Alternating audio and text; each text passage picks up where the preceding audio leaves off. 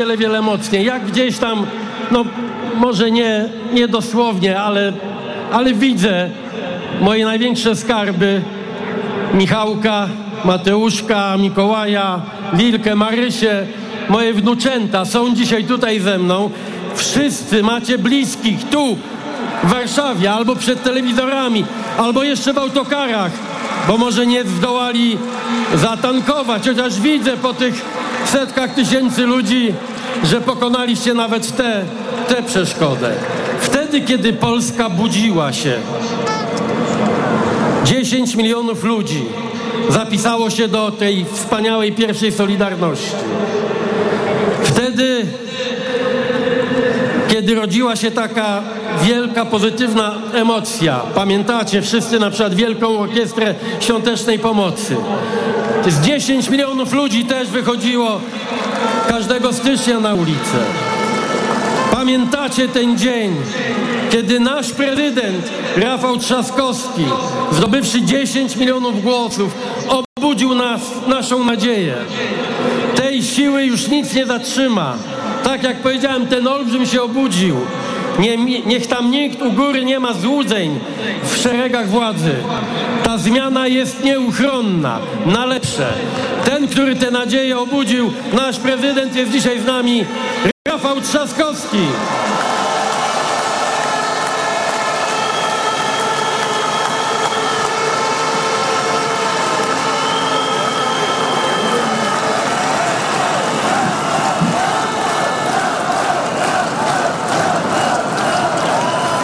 Witaj, Warszawo! Witaj, cała Polsko!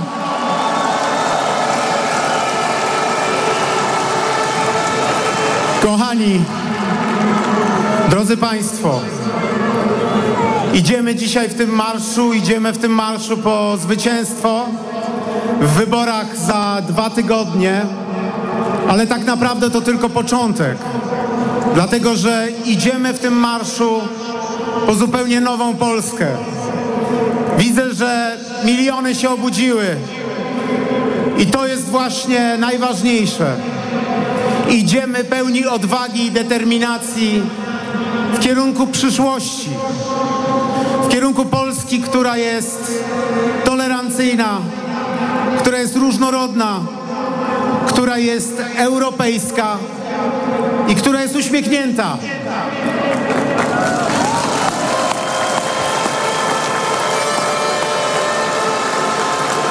Idziemy w kierunku przyszłości, bo to jest, drodzy Państwo, dla nas najważniejsze, a mianowicie rozmowa o przyszłości.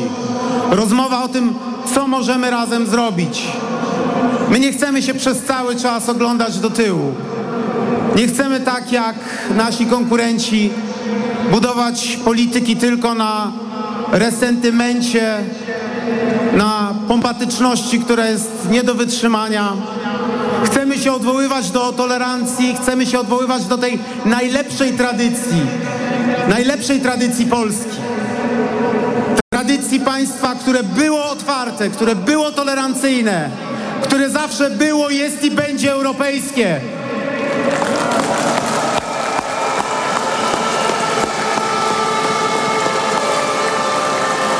Do takiej tradycji chcemy się odwoływać. Nie chcemy się odwoływać do tradycji tylko i wyłącznie negatywnych, kołtuństwa, propagandy, kłamstwa komunistycznego. Chcemy dumnie patrzeć z odwagą w przyszłość. Drodzy Państwo, zastanówcie się przez chwilę, na czym dzisiejsza władza buduje swoją kampanię wyborczą. Tylko na kłamstwie, na propagandzie i na manipulacji. Tam nie ma żadnego pozytywnego wątku. My chcemy rozmawiać o przyszłości. Przygotowaliśmy specjalny program na 100 dni rządzenia. Chcemy wybiegać w przyszłość, proponować rozwiązania dla wszystkich najważniejszych problemów. Możecie się zastanowić i posłuchać, o czym mówimy. Mówimy o edukacji, o służbie zdrowia, o relacjach z Unią Europejską. Mówimy o walce z inflacją, o drożyźnie. Oni mówią tylko i wyłącznie o jednym. O Donaldzie Tusku.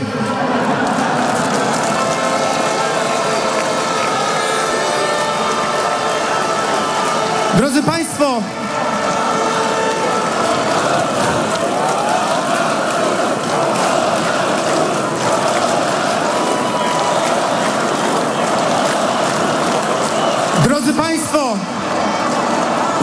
Zastanówcie się nad tym, czy oni w ogóle zaproponowali chociaż jedną pozytywną rzecz. Jakąś propozycję. Poza kłamstwem i propagandą. Ja się długo zastanawiałem. I znalazłem jedną. Jedną rzecz. Oni zidentyfikowali jedną rzecz, drodzy Państwo, najwyraźniej, która ma uleczyć wszystkie problemy Polski. Igrzyska olimpijskie nam zorganizują. To załatwi wszystkie nasze problemy. Tylko że na razie niestety mamy igrzyska nienawiści, podziałów i manipulacji. Ja często jestem pytany na ulicach bardzo wielu miast, miasteczek i polskich wsi, dlaczego warto iść głosować? Drodzy Państwo, to jest bardzo istotne pytanie. Dlatego, że musimy iść głosować po to, żeby zbudować inną Polskę. Polskę, która naprawdę patrzy w przyszłość i która zapewni nam wolność. Wolność osobistą od władzy, która się bez przerwy wtrąca w nasze życie. Próbuje nas uczyć, jak żyć. Próbuje nam dyktować swoje warunki. Próbuje ograniczać naszą wolność osobistą, a jest kompletnie odklejona od rzeczywistości. Często pada pytanie, dla kogo warto iść głosować? Zobaczcie to zdjęcie za mną. Właśnie dla nich warto iść głosować. Właśnie dla przyszłych pokoleń. Żeby nasze dzieci i nasze wnuki nie musiały patrzeć przez cały czas na to samo, na niekompetencje, na korupcję, na kłamstwo. Żeby nasze dzieci nie wyrastały w takiej atmosferze. W atmosferze, w której przez cały czas się pogłębia podziały. W atmosferze, w której się przez cały czas na kogoś szczuje. Ja o tym mówiłem wielokrotnie, ale właśnie dla tych dzieci, żeby one nie musiały nigdy patrzeć, jakich mamy są bite pałkami tylko dlatego, że walczą o swoje prawa.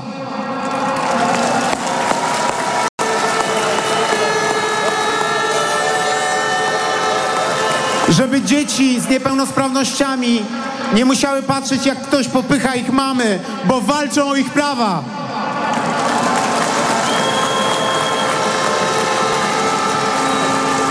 Żeby nikt nie atakował dzieciaków z tęczowymi torbami, dlatego że się komuś nie podobają, bo walczą o swoje prawa. Żeby nikt nikomu nie odbierał godności, bo godność i wolność jest najważniejsza.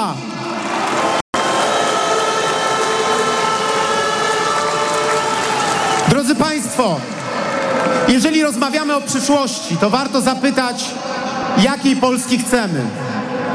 Chcemy Polski europejskiej.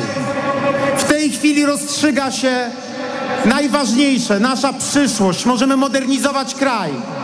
Mogą płynąć z Unii Europejskiej miliardy na rozwój Polski. Kolejny budżet będzie niedługo negocjowany. I dzisiaj co się dzieje? Dzisiaj wszyscy inwestują w nowe miejsca pracy. Wszyscy walczą z katastrofą klimatyczną. Wszyscy walczą o to, żeby mieć nowoczesną gospodarkę, a my jesteśmy pozbawieni tych pieniędzy tylko dlatego, że ktoś się uparł, żeby niszczyć w Polsce demokrację.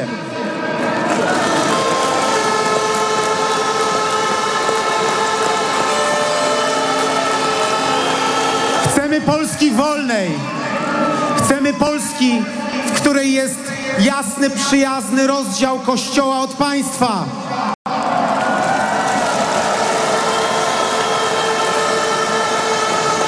Nie chcemy Polski, w której Kościół wspiera partię rządzącą, a partia rządząca wspiera Kościół.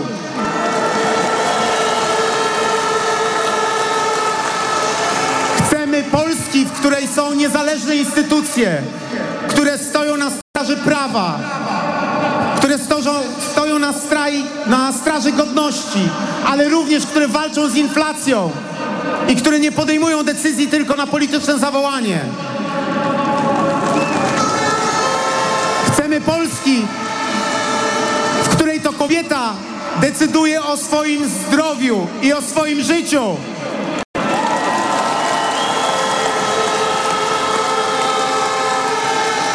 Chcemy Polski, w której Mundur jest szanowany, w której policja i służby mundurowe bronią obywateli, a nie władzy.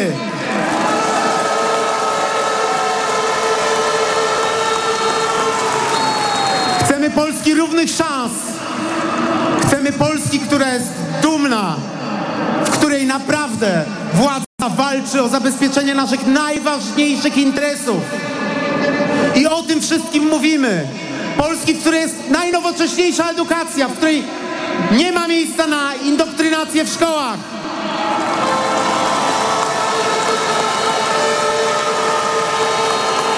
I drodzy Państwo, chcemy Polski, w której decyzje są podejmowane jak najbliżej obywatelek i obywateli. Polski, w której nie dominuje tylko gigantomania oparta na kompleksach, tylko w której dominują sensowne inwestycje blisko obywateli. W przychodnie, w szkoły, w centra kultury. To jest właśnie nasza recepta na coś, co się dzisiaj w Polsce dzieje. Takiej chcemy Polski, w której to wy podejmujecie decyzje, w której nikt nie próbuje uczyć was jak żyć, w której nikt nie próbuje was cenzurować, nie próbuje cenzurować wolnej kultury, z której jesteśmy tak dumni.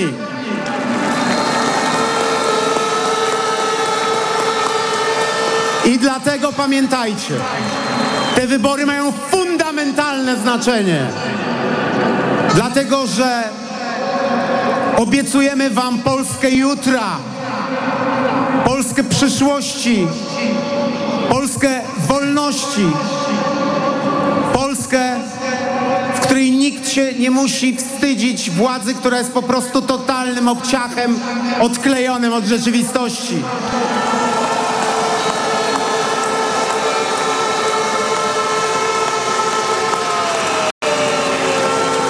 Obiecujemy wam Polskę, która korzysta z najlepszych naszych tradycji. Na nich się opiera.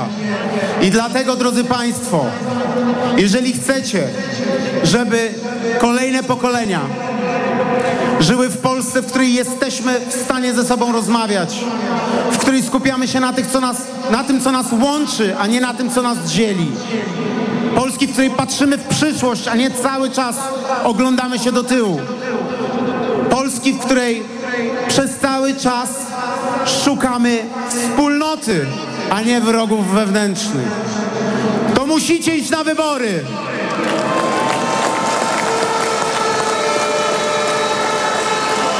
Te wybory są o przyszłości. I dlatego wszyscy tłumnie zaczynamy dzisiaj ten marsz ku wyborom, ale tak naprawdę ku zupełnie nowej Polsce. I jestem przekonany, że jak będziemy razem, będziemy zdeterminowani, będziemy silni i odważni, bo to wy jesteście bohaterami dnia codziennego. Wy wszyscy, którzy budowali Polskę i jej sukces. Jak będziemy razem, to zwyciężymy!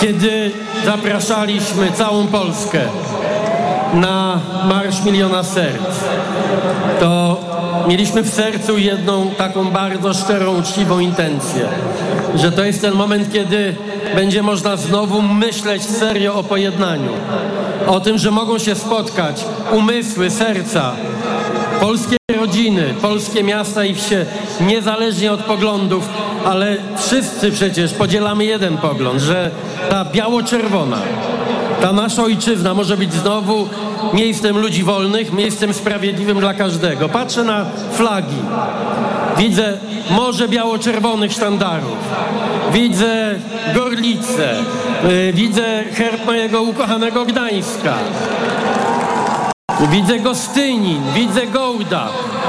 Widzę flagi biało-czerwone, jak już powiedziałem, widzę flagi europejskie, widzę flagi tęczowe, widzę sztandar Stanów Zjednoczonych. Słuchajcie, jest dla mnie wielką taką radością, takim prawdziwym publicznym szczęściem, że jesteśmy tu dzisiaj wszyscy razem. Chcę pozdrowić tych, którzy podjęli swoją robotę, swoje działanie i są dzisiaj gdzie indziej. Liderów innych demokratycznych partii politycznych i Władysława Kośniaka-Kamysza i Szymona Hołownię robią swoją dobrą pracę dzisiaj. Pozdrówcie ich serdecznie.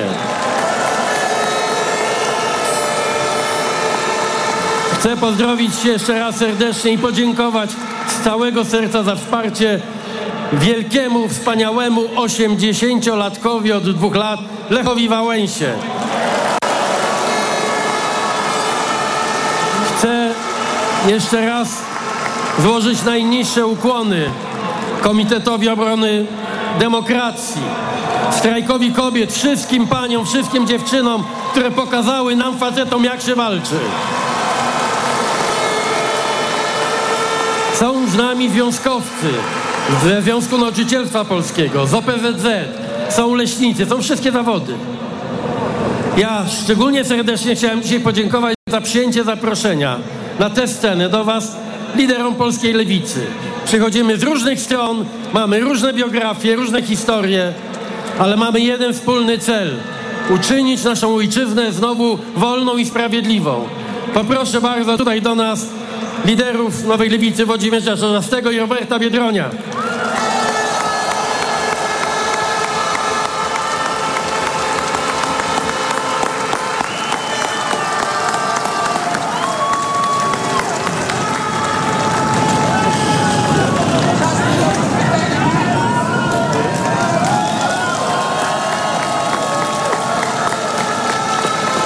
Dzień dobry, Polsko!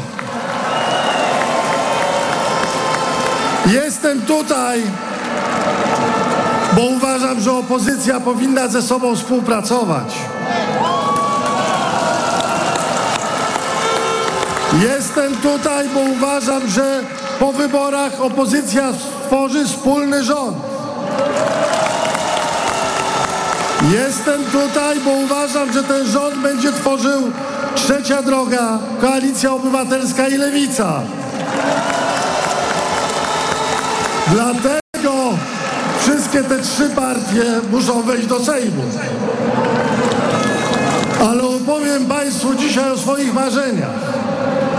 Marzę o Polsce, w której jest państwo świeckie. Marzę o tym, żeby kler nigdy nie mówił nam, co mamy robić, kogo kochać i w jaki sposób. Tym bardziej, że te rady płyną z Dąbrowy Górniczej.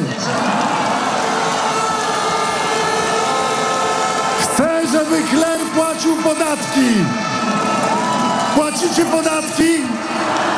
Chcę, żeby kler był równy wobec prawa.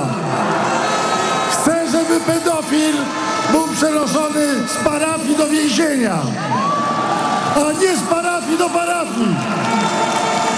Chcę, żeby kler nie dostawał ziemi za darmo, którą potem sprzedaje Mateuszowi Morawieckiemu. Chcę, żeby kler trzymał daleko ręce od kobiet. Mówię biskupom, jeżeli prawdą jest, że jesteście daleko od kobiet, to wara od kobiet. Chcę, żeby kobiety miały swoje prawa, żeby same decydowały w sprawie aborcji, żeby aborcja była dopuszczalna do 12 tygodnia, żeby nikt w to nie ingerował.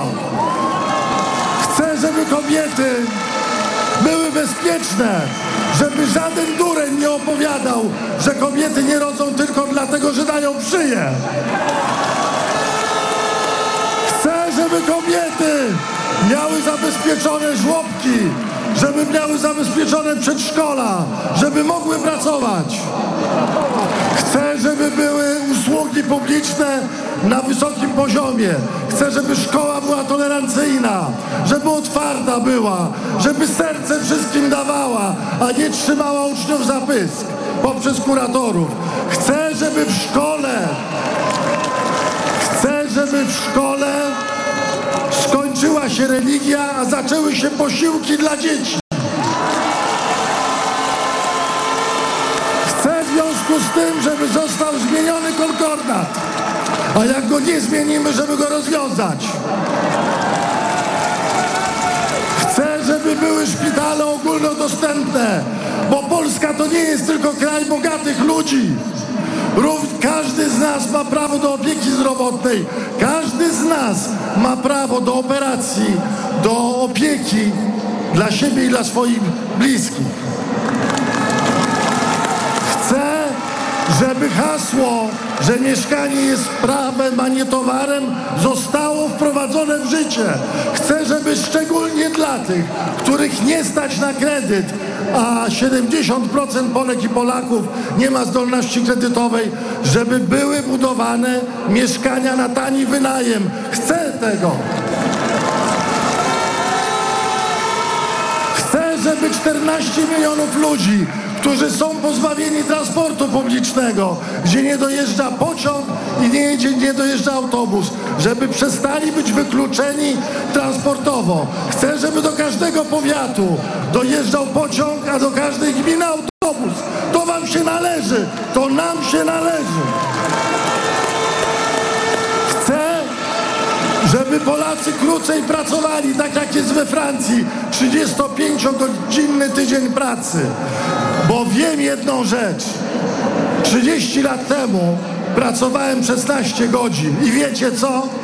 Nie pamiętam, bo mam wnuczkę w tej chwili, nie pamiętam twarzy swoich dzieci, jak miały rok, 2, 3 czy 4, bo zapieprzałem dzień i noc.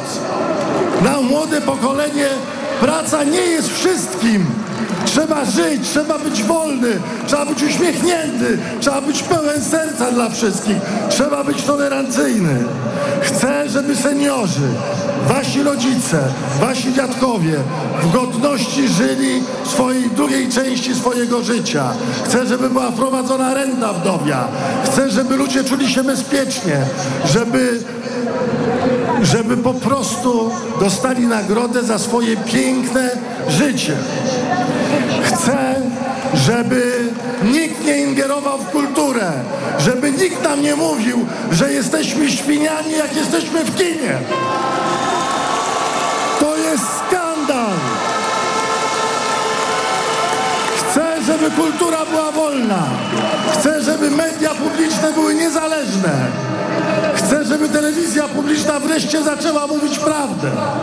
Chcę, żeby PiS przestał skłócać Polaków, bo to, co robią, szukają ciągle wroga. Dzisiaj geja, jutro Żyda, pojutrze Niemca, pielęgniarkę, wszystkie zawody. To do niczego Polski nie doprowadzi. Polska musi być jedna, uśmiechnięta, tolerancyjna, wielka, bo na to zasługujemy. Zwyciężymy!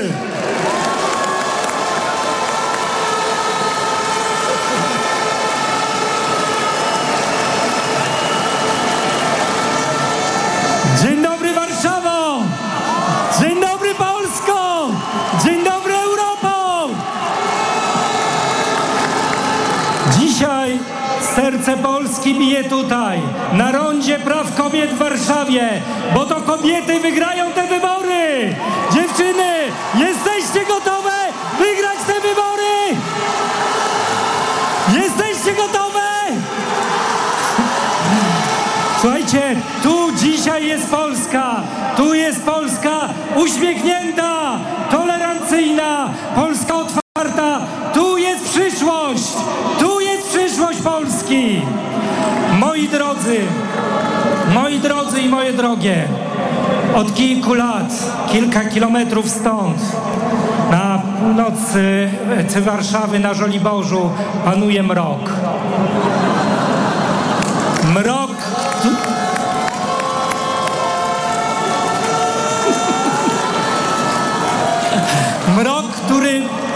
Mrok, który niszczy Polskę, niszczy prawa kobiet, niszczy prawa mniejszości, niszczy polską kulturę, niszczy polski samorząd, dzieli Polaków. Ale dzisiaj, tutaj w Warszawie, w całej Polsce jest nadzieja i jest nas więcej niż tej nienawiści z Żoliborza. I dlatego zwyciężymy!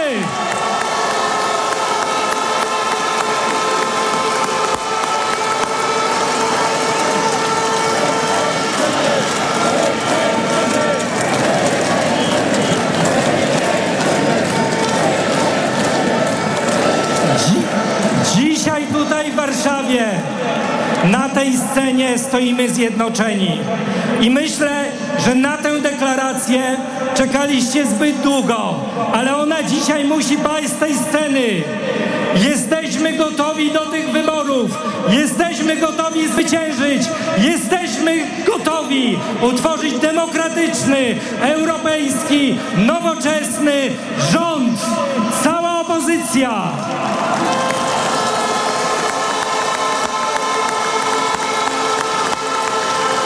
Ale dzisiaj z tej sceny i dzisiaj naszym przesłaniem musi być przesłanie do wszystkich Polek. Wiem, co czujecie, kiedy widzicie nienawiść. Wiem, co czujecie, kiedy rządzący podnoszą na was ręce. Ale dzisiaj nasz strach, wasz strach musi zwyciężyć. Wasze prawa muszą dzisiaj stać się naszą siłą. Wasza determinacja musi się stać naszą siłą 15 października. Musimy pogonić ten rząd.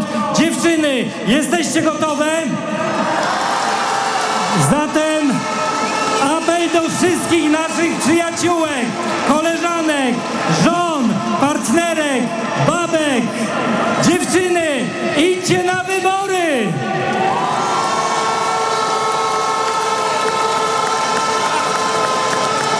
A wy, faceci, bądźcie solidarni z kobietami.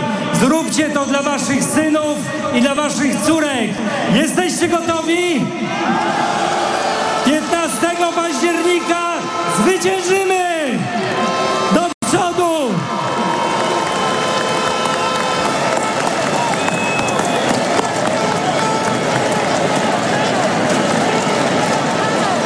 Jak widzicie, liderzy opozycyjni różnych partii mają w sobie wielkie przekonanie. Widzę tutaj tabliczkę z napisem "Mamy moc". Moje wnuczki czasami śpiewają taką piosenkę mam tę moc" z jakiejś bajki. No, kiedy patrzę na nie, to wiem, tak, one będą miały taką moc, która pozwoli przechować to, o czym dzisiaj tu mówimy, na długie dziesięciolecia. Dziękuję też za bardzo dużo plakatów z napisem "Załoga Rudego", jestem też ruda. Naprawdę imponujące to, co się stało z naszymi włosami przez tych kilka tygodni. Proszę Państwa, jesteśmy dzisiaj wszyscy zjednoczeni, właśnie wiarą we własne siły. To jest właśnie ta zasadnicza zmiana dzisiaj, która jest widoczna gołym okiem. To wy dajecie to poczucie siły. Ja jestem dumny, że współpracuję od kilku tygodni z człowiekiem, który też ma różne poglądy na różne sprawy. Nie ze wszystkim się zgadzamy, ale który ma charakter, temperament, naprawdę ma ochotę do walki i naprawdę wie, czyje interesy, czyje prawa chce reprezentować. Naprawdę niezły kozak, Michał Kołodziejczak.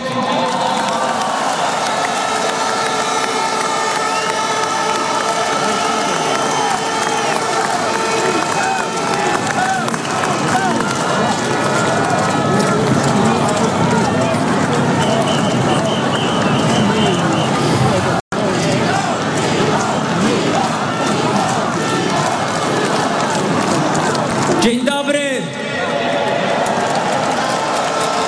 Dobrze was wszystkich tutaj widzieć. I dobrze, że jesteśmy tutaj razem. Przychodzimy z różnych stron, ale mamy jeden cel.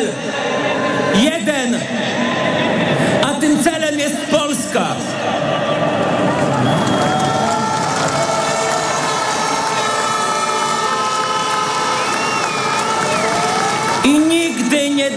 sobie wmówić, że Polska nie należy do was.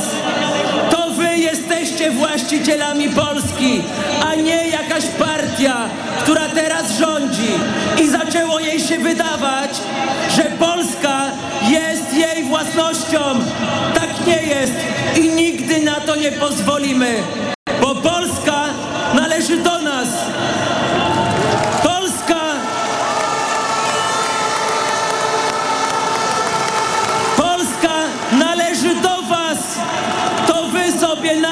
Pracowaliście i zbudowaliście Polskę swoją ciężką pracą każdego dnia. Dlatego Polska jest waszą własnością i nigdy o tym nie zapominajcie.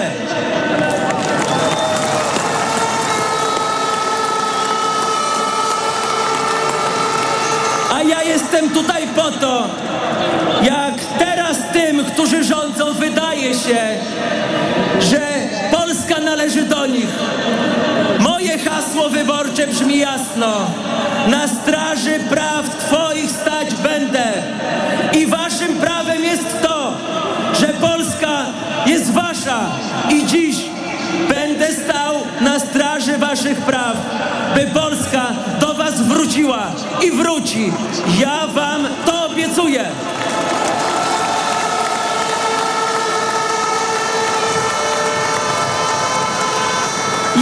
Jestem rolnikiem i wiem, że plony, główne plony zbiera się na jesień.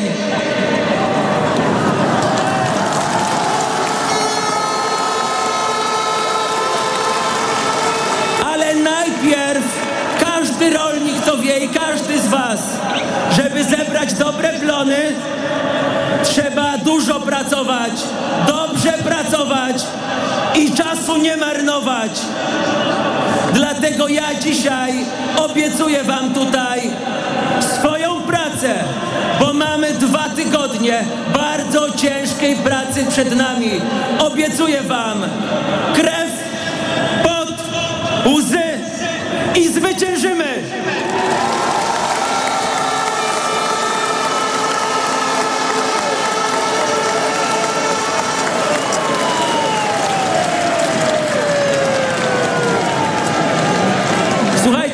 Nie krzyczcie, ja nie mam tutaj, nie skandujcie tyle, ja mam ograniczony czas, bo musimy się zmieścić spokojnie, ale mam, ta praca sama się nie zrobi, my zrobimy co możemy, ale czy wy pomożecie?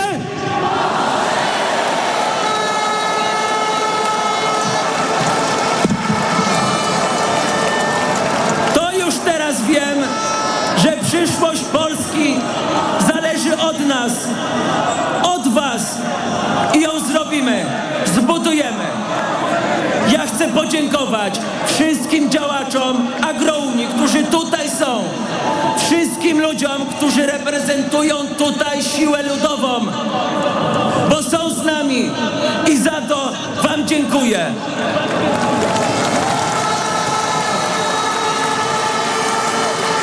Pamiętajcie, wolność i bezpieczeństwo to konkret. To jest konkret i o te konkrety będziemy walczyć. A na koniec, kobiety, dziewczyny, idźcie na wybory, bo inaczej oni odbiorą wam wybór. Pamiętajcie o tym.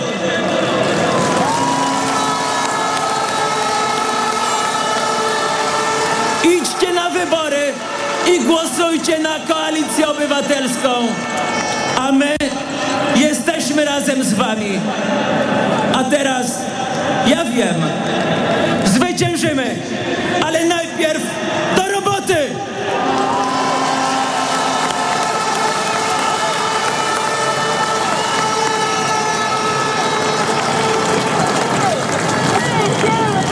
Ten niezwykle odważny i bojowy człowiek naprawdę dał też bardzo dużo nadziei ludziom na wsi. Są z nami także ci, którzy obudzili się wiele miesięcy temu, nazwali siebie oszukaną wsią.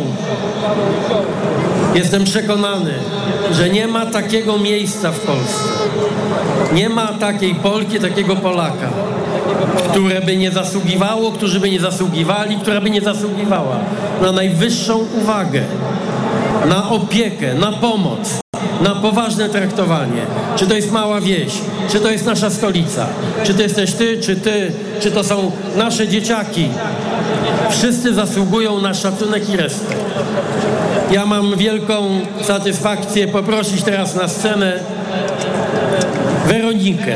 To jest najmłodsza kandydatka w tych wyborach do Sejmu. To jest debiutantka w wyborach do Sejmu. Jeszcze nie miała okazji głosować w wyborach do Sejmu. Chcę powiedzieć coś do was, szczególnie do swojego pokolenia, w sprawie wagi waszego pierwszego głosu. Wasz pierwszy głos, jaki oddacie w tych wyborach, może być najważniejszym głosem w waszym życiu. To być może właśnie odgłosu waszego pokolenia, tego pierwszego, jaki oddacie w tych wyborach, zależeć będzie, czy jeszcze kiedykolwiek później taki głos będziecie mogli oddać. Mówię o tym z najgłębszym przekonaniem, troską, ale też wiarą, że właśnie dzięki wam, 19, 20, 30-latkom, młodemu pokoleniu, właśnie dla nich na tym plakacie te dzieci mówią: zagłosuj dla nas, że to pokolenie rozstrzygnie o naszej przyszłości, przede wszystkim o swojej przyszłości i przyszłości naszych dzieci i wnuków. Weronika przyjechała ze Śląska. Była całe swoje młode życie gorliwą katoliczką, jest i nie widziała żadnej sprzeczności w swoim zaangażowaniu, w swojej wierze, w swoim chrześcijaństwie, żadnej sprzeczności z jej osobistym zaangażowaniem i walką o prawa kobiet. Spotkałem ją w Gliwicach i byłem niezwykle poruszony prostotą i oczywistością jej przesłania. Ona mi powiedziała: jestem po stronie kobiet, walczę o ich prawa, bo wierzę w Boga, bo jestem chrześcijanką. To jest naprawdę ten punkt widzenia, który powinien wstrząsnąć sumieniami tych wszystkich, którzy chcieliby widzieć konflikt między chrześcijaństwem a wolnością, między wiarą a poczuciem takiej, wiecie, no czasami zwykłej przyzwoitości. Wszyscy bez wyjątku dzisiaj chcemy, powinniśmy stanąć po stronie tych, których ta władza krzywdzi. Weronika, scena jest twoja.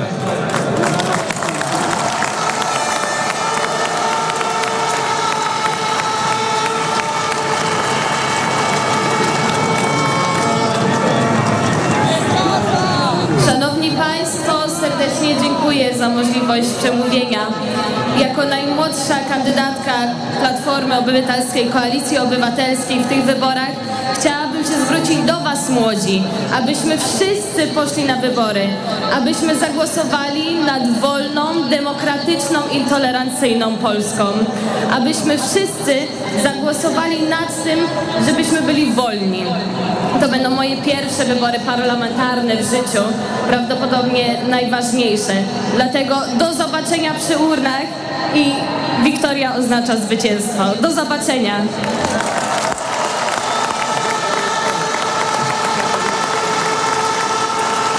Tak, Wiktoria mi przypomniała swoje imię. Ja jestem tak przejęty tym, co ona miała do przekazania i tym, że was widzę, że to słowo Wiktoria skojarzyło mi się tak ze zwycięstwem, że pomyliłem imię. Oczywiście. Jej imię jest symboliczne dla nas wszystkich. I dzięki, Wiktoria, za twoją cierpliwość.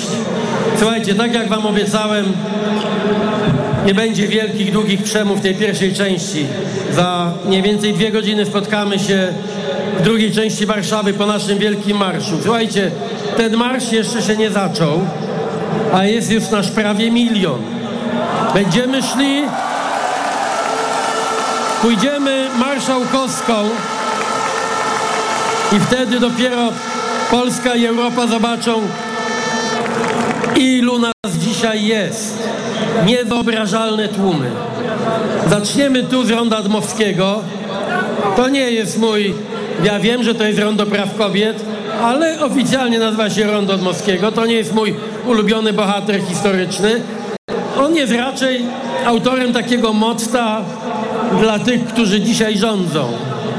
Ja się nie dziwię, że dla Kaczyńskiego i PiS-u raczej Dmowski jest pozytywnym bohaterem, bo on kiedyś powiedział, że inne narody zawsze święcą zwycięstwa, a nasz naród zawsze święci klęski. Jesteśmy tu dzisiaj po to, żeby powiedzieć wszystkim w Polsce i wszystkim na świecie: Polska jest stworzona do wygrywania. Polska zasługuje na więcej. Polska zasługuje na najwięcej. My jesteśmy wielkim narodem. Jesteśmy stworzeni, żeby wygrać. Mamy tę moc. Ja zresztą, no wiecie, my zaraz pójdziemy marszałkowską, więc nie, to jest dobry moment, żeby przyznać się, że zdecydowanie bardziej wolę marszałka Piłsudskiego. A on z kolei powiedział, i proszę cię, i ciebie, Wiktorio, i każdego z was, potraktujmy te jego słowa bardzo, bardzo serio. Piłsudski powiedział, że siła bez sprawiedliwości i wolności jest zwykłą przemocą i tyranią. Ale wolność i sprawiedliwość bez siły jest dziecinadą, jest gadulstwem, jest tak naprawdę do niczego niepotrzebna, jeśli za nią nie stoją ludzie gotowi o nią walczyć. My spowodujemy, my doprowadzimy do tego, że w Polsce wolność, sprawiedliwość, uczciwość nie będą bezsilne. Jesteście wszystkie i wszyscy rycerzami wolności, sprawiedliwości, uczciwości.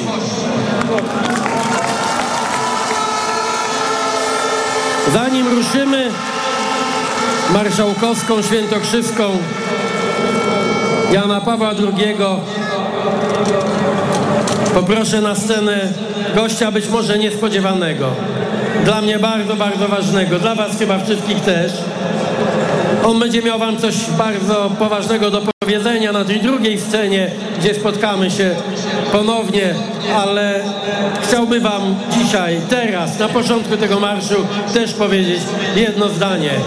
Jerzy Owsiak, Jurek, proszę.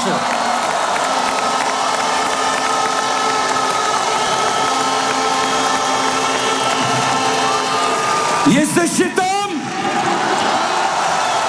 Macie siłę? Macie siłę? Macie siłę? Moi drodzy, wyglądacie przepięknie.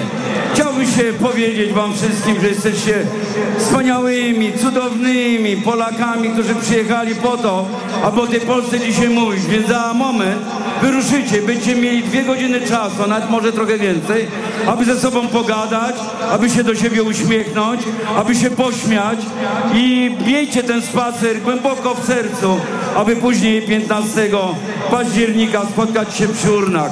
Dzidziu, kocham ciebie i powtórzę twoje słowa. Kobiety, także głosujcie, to jest nasz kraj, to jest nasze przytulenie, to jest nasz piękny, cudowny moment, aby o tym kraju jeszcze bardziej mówić, żeby był razem z nami, żeby nas tulił do serca, tak jak my go tulimy do serca. Wygramy! Okej, moi drodzy, już jesteśmy w ruchu.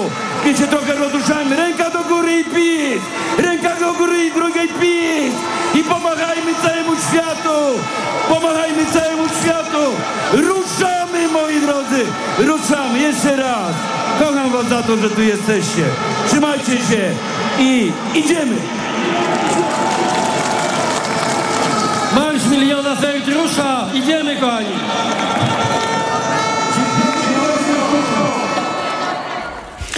Jest 12:48 na zegarach. Przemysław Iwańczyk, kłaniam się państwu ponownie. Od punktualnie południa transmitujemy to, co dzieje się w Marszu Miliona Serc w Warszawie. Wysłuchaliśmy przemówień Donalda Tuska, Rafała Trzaskowskiego, Włodzimierza Czarzastego, Roberta Biedronia, także innych. W tej chwili marsz wystartował na znak Jerzego Owsiaka, który także wszedł na scenę. A o tym, co wydarzyło się w tych pierwszych minutach tego marszu, właściwie blisko godzinie, przesłanie, jakie było przesłanie tych, którzy zdecydowali się wystosować swoją odezwę do maszerujących. Będę komentował to i prosił o opinię naszych gości. Zuzannę Dąbrowską z Dziennika Rzeczpospolita. Dzień dobry, kłaniam się. Dzień dobry. Profesora Tomasza Słomkę z Wydziału Nauk Politycznych i Studiów Międzynarodowych reprezentującego Uniwersytet Warszawski. Dzień dobry, kłaniam się. Dzień dobry, kłaniam się również. A także Tomasza Sawczuka z Kultury Liberalnej. Pierwsze pytanie... Dzień dobry. Dzień dobry, kłaniam się. Pierwsze pytanie, właściwie ta kwestia natury ogólnej dotyczy samego marszu. Czy będzie to wydarzenie tak spektakularne Państwa zdaniem jak ten czerwcowy marsz, czy też będzie już miał taką symbolikę stricte wyborczą, bo przecież wsłuchując się w głos choćby Włodzimierza Czarzastego mogliśmy doszukać się bardzo precyzyjnych treści programowych dotyczących zbliżających się wyborów. Bardzo proszę, pani Zuzanna Dąbrowska. Myślę, że nie tylko były treści precyzyjnie skierowane wyborczo, ale też bardzo precyzyjnie zaadresowane były komunikaty, które wygłaszali wszyscy występujący. Ważne jest to, że był wektor skierowany na młodych, czyli na tych wyborców, których dużo jest w grupie niezdecydowanych. Na kobiety, wiadomo, że to jest, szczególnie młode kobiety, to młode i młodsze, to są grupy, które będą decydować o tym, co się wydarzy, i ich mobilizacja jest bardzo ważna. I tak naprawdę to, co mówili liderzy, było skierowane na zewnątrz, dlatego że ci, którzy przyszli w Warszawie na rondo Dmowskiego, oni już są zmobilizowani i pokazywali to bardzo dobitnie, więc siła tego marszu zależy od tego, jak daleko wypłynie ten komunikat i te propozycje, o których mówili liderzy, i czy obejmie te grupy, które są mniej zainteresowane polityką. Profesor Tomasz Słomka, bardzo proszę. Drodzy Państwo, ja myślę, że 4 czerwca i 1 października to są takie dwie olbrzymie klamry, które definiują i z jednej strony oczywiście kampanię Koalicji Obywatelskiej jako największego ugrupowania opozycyjnego, ale też i właściwie całej opozycji. Jeszcze wyraźniej widać to dzisiaj niż 4 czerwca, chociażby z tego powodu, że ten głos innych ugrupowań opozycyjnych, może poza Trzecią Drogą, która oczywiście ma na dzisiaj trochę inne swoje plany, wybrzmiał wyraźnie, chociaż Donald Tusk pozdrowił liderów Trzeciej Drogi, niejako wysyłając sygnał, że oni wszyscy tworzą dzisiaj ten pewien front maksymalnej mobilizacji, bo to jest model frontu maksymalnej mobilizacji. Początkowo ta mobilizacja wyborcza charakteryzowała się przede wszystkim antypisem. To było bardzo logiczne, bo najpierw trzeba było pokazać tak naprawdę, kto jest głównym przeciwnikiem i zmobilizować, przyciągnąć uwagę, a od konwencji, na której Koalicja Obywatelska przedstawiła 100 swoich szczegółów, konkretów na pierwsze miesiące rządzenia, jest to również ten tak zwany antypis, ale już podparty pewnymi bardzo realnymi podstawami programowymi. A więc ten 1 października niejako dopełnia wizję kampanii wyborczej. Mobilizacja, którą również Tusk odnosi do pewnych bardzo ciekawych historycznych przykładów, bo chyba nie bez powodu pojawia się pielgrzymka papieska 79 roku, pojawia się ruch solidarnościowy, którego ta pielgrzymka również była pewnym elementem tworzenia się. Mówi o tej mobilizacji, o pewnym olbrzymie, który się obudziła, zmiana jest nieuchronna, i nawiązuje również do tej mobilizacji, która miała miejsce w 2020 roku przy okazji wyborów prezydenckich. A więc można powiedzieć, że te dwie manifestacje tworzą pewną bardzo logiczną całość, chociaż prawdę mówiąc, ja nie wiem, czy jeszcze po 4 czerwca Tusk myślał o tym drugim marszu, czy może bieg wydarzeń spowodował, że ten marsz się pojawił. Jeszcze, panie redaktorze, gdybym mógł powiedzieć 2 słowa o tym aspekcie, o którym mi pani redaktor powiedziała, o kobietach. To To jest też bardzo ciekawe, bo to są bezprecedensowe wybory. Raz, że te kobiety są mobilizowane w sposób bardzo wyraźny. Wejdę panu w słowo, każdy z liderów zwrócił się bezpośrednio do kobiet. Tak jest. No bo oczywiście gdzieś można powiedzieć, że leitmotywem tego dzisiejszego wydarzenia jest sprzeciw wobec traktowania kobiet, ale oczywiście to już wyszło poza te granice. Ale ja bym na pewne dane jeszcze się powołał, bo bezprecedensowe jest to, jak skonstruowano listy opozycyjne. Otóż Lewica ma 50% kobiet na swoich listach. KO ma prawie 48% kobiet. W stosunku na przykład do PiS-u, który ma 40%, a najmniej Konfederacja 39%. Więc ja myślę, że tutaj też realnie przesunęły się te akcenty i że bardzo wyraźnie opozycja wysyła sygnał, że kobiety stają się tutaj centralnym punktem odniesienia politycznego. Dobrze, jeśli można pół zdania, to jednak szkoda, że w tej pierwszej części nie przemówiła żadna kobieta, bo zwracanie się do kobiet: musicie iść na wybory, dziewczyny, chodźcie na wybory. Jak my się cieszymy, że dziewczyny pójdą na wybory, wszystko to bardzo pięknie, ale gdyby oprócz jedynej dziewczyny, która przemawiała, reprezentując najmłodszych wyborców... Wiktoria, która jest najmłodszą kandydatką do parlamentu. Ale została przedstawiona jako właśnie reprezentantka najmłodszych, a żadnej polityczki spośród liderek czy Lewicy, czy Koalicji Obywatelskiej na razie nie pokazano. Dobrze, bardzo proszę, Tomasz Sawczuk. Myślę, że bardzo dobrze rozłożone role w trakcie tej pierwszej części. Donald Tusk jak taki dyrygent orkiestry, Rafał Trzaskowski dbający o ogólną dobrą atmosferę, Włodzimierz Czarzasty jako taki wodzirej, który może trochę powiedzieć mocniej i bardziej otwarcie o programie, dlatego że nie musi starać się o poparcie, że o zwycięstwo samodzielne w wyborach, tylko może przemawiać do grupy wyborców o bardziej trochę zdecydowanych poglądach postępowych. Bardzo dużo rzeczywiście odwołań i to też warto wyjaśnić chyba słuchaczom, dlaczego do akurat kobiet i młodych, dlatego że z badań opinii publicznej wynika, że tam jest najwięcej osób o poglądach niezdecydowanych co do tego, czy pójdą zagłosować i na kogo. I te wszystkie odwołania właśnie do kobiet i do młodych mają trochę taką funkcję, żeby obudzić i zachęcić do tego, żeby pójść do wyborów i na kogo zagłosować. I Jerzy Owsiak również jest tutaj nieprzypadkowy. Z jednego z badań prowadzonych w ostatnich miesiącach wynikło, że dla osób najmłodszych, tych właśnie debiutantów, którzy będą po raz pierwszy kandydować, to Jerzy Owsiak jest postacią najbardziej wiarygodną, taką, która nie jest skażona partyjnością, a jednocześnie jest postacią autentyczną i taką, której oni w dużej mierze ufają, więc pojawienie się na scenie jest nieprzypadkowe. Ta przemowa dotycząca wagi pierwszego głosu Donalda Tuska i taki pomost, który uczynił wprost do Jerzego Owsiaka, pańskim zdaniem? Tak, oczywiście. No, mamy na początku i wystąpienie najmłodszej kandydatki, to jest ta grupa 18-21, którzy pierwszy raz zagłosują, i następnie Owsiak, to jest osoba, której oni najbardziej ufają, tak wynika z badań, jednoznacznie najbardziej wskazywana osoba jako budząca zaufanie. Jest 12:57 na zegarach państwa. Zwracam się do naszych gości, ekspertów. Proszę, byście pozostali z nami, bo po godzinie 13 już po informacjach będziemy kontynuować i wsłuchiwać się w państwa komentarze. Proszę też naszych słuchaczy, by byli z nami. Oczywiście przez najbliższe godziny będziemy relacjonować to, co dzieje się podczas Marszu Miliona Serc w Warszawie. Będziemy także nawiązywać do innych wydarzeń politycznych, które dziś w Polsce mają miejsce. Teraz informacje przed państwem. Radio TOK FM. Pierwsze radio informacyjne. Buty na wysokim obcasie służyły mężczyznom do jazdy konnej już od IX wieku. Kobiety zaczęły je nosić dopiero 800 lat później. O Owczarek. Od poniedziałku do piątku od 10:00. Reklama. Osoba starsza, która ma problemy z apetytem i mniej je, potrzebuje substancji odżywczych i minerałów. Suplement diety Appetizer Senior zawiera ekstrakt z owocu kopru, który wzmaga apetyt oraz wspomaga trawienie. Dzięki temu bliska ci osoba może dobrze się odżywiać. Appetizer Senior. Aflofarm.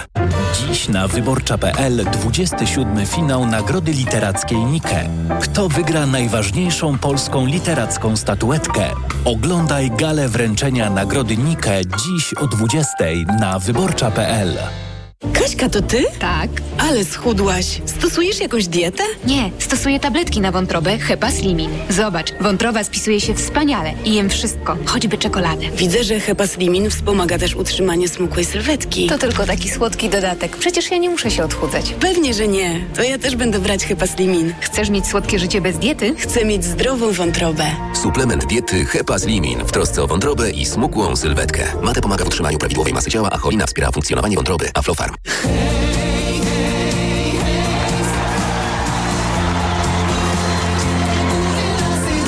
Zobacz najbardziej roztańczony i śpiewany rozrywkowy show tej jesieni. Najpiękniejsze piosenki i największe przeboje. Oglądaj na polską nutę, czyli Biesiada nad biesiadami. Bądźmy razem już dziś o 17:30 w TVP1. Ból zatok jest spowodowany zaleganiem nadmiernej wydzieliny. Jest prosty sposób, żeby się jej pozbyć. Irigasin to jest wyrób medyczny. Używaj go zgodnie z instrukcją używania lub etykietą. Irigasin szybko oczyszcza zatoki, wypłukując wydzielinę i gromadzące się w niej bakterie. Ucisk w zatokach znika, a to przynosi ulgę w bólu. Nie znam szybszego sposobu na walkę z bólem zatok niż Irigasin. Irigasin. Natychmiastowa ulga dla zatok. Oczyszczanie, nawilżanie, zmniejszanie obrzęku śluzówki nosa. Aflofarm. Wyobraziłaś już sobie idealne mieszkanie? Jeszcze nie. Jest tak wiele czynników. Na szczęście ktoś uwzględnił je wszystkie za nas. Naprawdę? Kto? Skanska. Od lat tworzy niepowtarzalne